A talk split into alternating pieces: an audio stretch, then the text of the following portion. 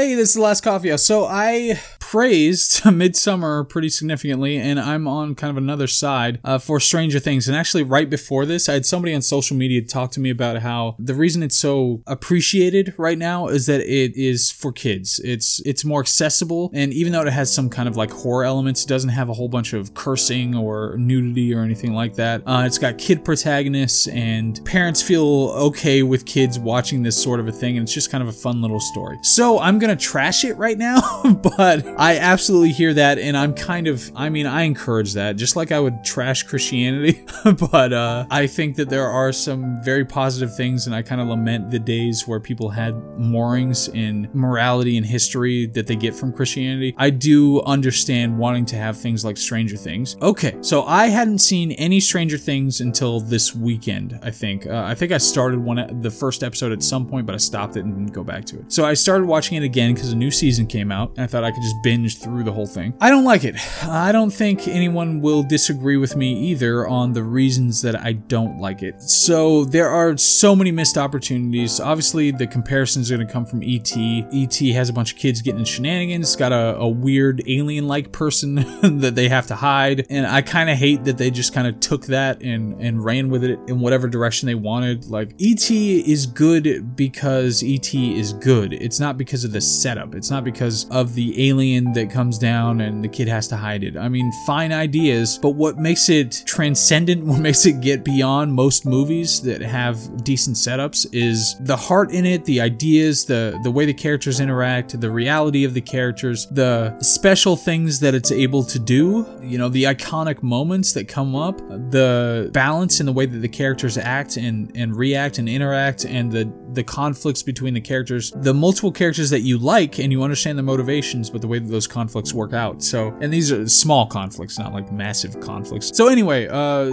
this isn't about ET. This is about Stranger Things. So, like, it's a very similar setup. Uh, the alien has special powers, and you discover those. It can't really talk, and you have to figure out where it's from and how to get it back to. I not even, I guess, get it back in this case. The things that annoy me about this is that it rushes through a lot of the things that it, it's trying to accomplish. It just rushes through them, and I don't know if it's trying to just knock out action beats, and that's the whole point. But it it rushes through. It's too lazy to go into detail about important things or take the time to establish characters beyond generic characters, which makes all the things that happen thereafter much more interesting. It just thinks the writers are thinking, okay, what are the basic ways that people are going to react in this situation, and then implements those basic ways, as opposed to carving out this is a real character. I'm going to have these particular idiosyncrasies or psychology or ways of thinking for this character that is going to react in a particular way to these particular circumstances. So it's it's frustrating. It's really frustrating. And not only that, it has a whole bunch of cliches. Tons of cliches throughout. So obviously you've got the shady government. I mean, that's a cliche at this point, but it's it's a forgivable cliche because there's not a whole lot else you can do, I guess, with this kind of a setup. You could have the government a little more sympathetic,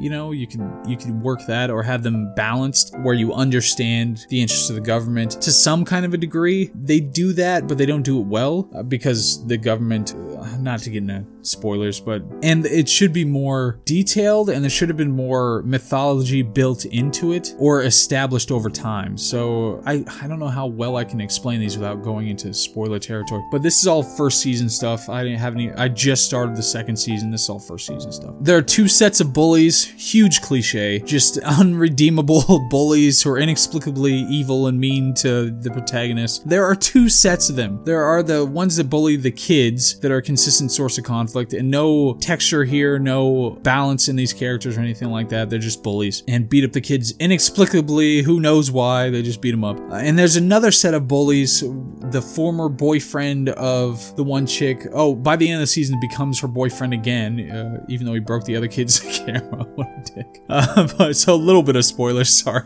There's a second group of bullies though, where he's like the former boyfriend and then boyfriend again is with some other kids who are just inexplicably evil who want to be mean to the one protagonist kid who's the brother of the kid that was lost or whatever. So, bullies, can we get rid of this? Can we not do this cliche anymore? Like it's so generic and pointless. It's like you need some kind of a conflict, whatever. Think of a better conflict. Ugh. And the bullies get their comeuppance. You know, they little kids gets forced to pee himself or something.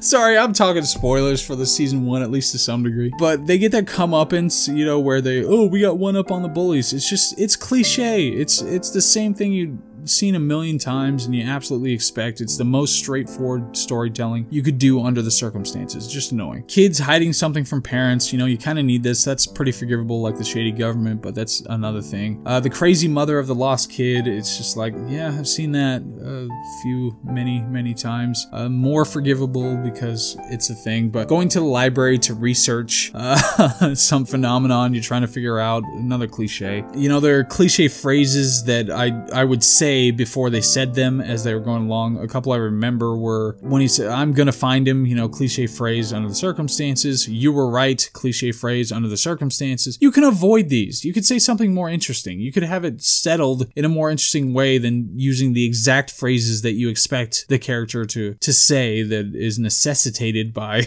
by the circumstances that you've seen a million times in a million movies. Uh, so that's just frustrating. Uh, you have uh, like the second set of bullies with the former boyfriend, he's cartoonishly mean when you need him to be cartoonishly mean instead of, you know, having more balance in that. So it's it's just childish writing. And the new boyfriend or new love interest, or who was supposed to be the new love interest. Uh, and again, this isn't done well. Like this isn't set up well where you have some kind of balance in these characters like you have in like The Sopranos or something like that. This is just they get cartoonishly one way, then cartoonishly the other way, and it doesn't make any sense. But the one kid who had his his camera broken. He beats up the old boyfriend, and obviously the arc is going to be that she should be with him. That's what the show is saying anyway, and it's just it's way too straightforward. Is the problem? It's way too straightforward. It and oh, I said this earlier, but it rushes through the setup, so it's like it could have taken its time to build the world, but it's just like uh, oh, found little girl. Oh, look at that, she's a Jedi talking through lights. That's over. Kid found dead. It's a fake kid.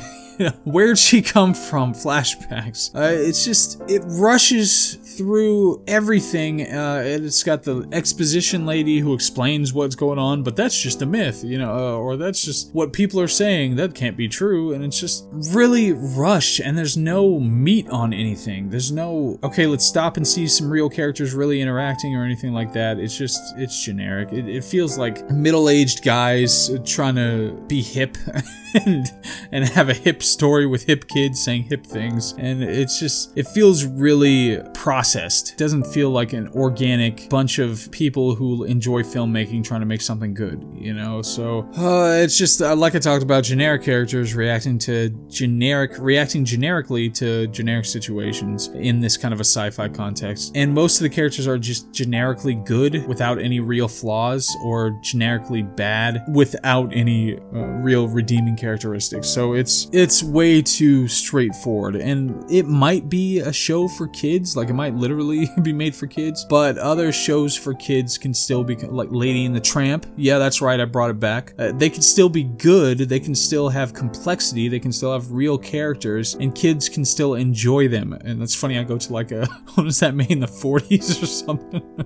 I love that movie. I love that movie so much. I didn't love it until I saw it again. I was like, "Oh my, there's so many good things going on in that movie. But so this, I don't even know if I'm gonna finish it. I had, I started Narcos because I heard a million things about it, but I didn't watch it at the time. But I actually enjoy that quite a bit. It's got a little more to it than I expected it to have. Still, I think the golden age of television that was spawned by The Sopranos, I think that's over. I don't think anything's gonna be that complex again. The closest that got to it that I saw was Breaking Bad, where it was just a, somebody who's making this story and loves it so much, and you can see that love coming out. It had a whole bunch of storytelling issues, but it had characters with real flaws. It had real things happen, and it had real costs, and very good acting on all sides. You know, it doesn't quite reach Sopranos level, let's be honest, uh, when it comes to anything, but I mean, it arguably might have looked better. It looked great. Breaking Bad looks fantastic. But uh, I don't know if the golden age is just over and it's just going to be mass produced nonsense from places like Netflix. And you've got all these streaming companies now. They're having to deal with particular, like Warner Brothers and those kinds of production companies just making their own streaming services. So we're going to have to have like 40 streaming services now. I hate this.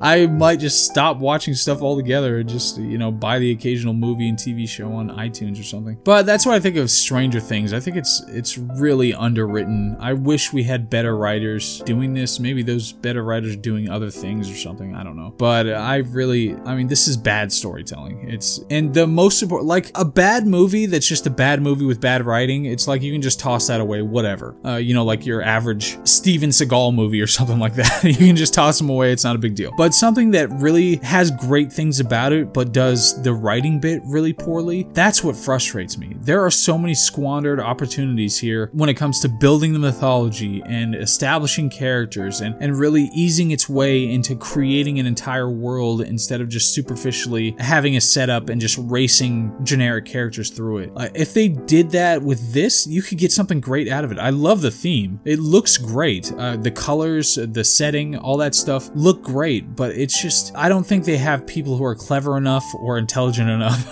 to really kind of put this thing together in the right way. So that's that's just where we are, I think. You need mass production instead of auteur geniuses, and you're not celebrated as much as an auteur genius now because people just have so much access to media that they just go watch YouTube, they can just go watch, you know, whatever movie they want. Uh, they don't need to be forced to sit through something that's great and when they can just more quickly digest something that's easy. So that's just where we are. I'm sad about it. Hopefully we can reinvigorate media in general, but we'll see. We'll see about that. This is the last coffee house. I appreciate it. Hope all is well. I'm going to see Once Upon a Time in not Mexico. Once Upon a Time in Hollywood. I'm going to see that Tarantino's new movie. I might do a thing about it, might not. Otherwise, we are going to be back at it next week, and I'm not sure what's coming out. I know I'm finishing a few books, Thinking Fast and Slow. I'm reading again, so I can get all that information in that. I'm reading Gargantua and Pantagruel, but it's going to be like 10 years before I actually do a thing on that because it's so freaking long. I've got a few other books. I'm actually going to be starting some other reading lists that I'm very excited about. I love the Sam Harris reading list. I absolutely do, no question. But I'm going to be starting some other reading lists that I'm very excited about, and we'll see how those go. But that's the last coffee. Yes, thank you guys very much. Okay, bye.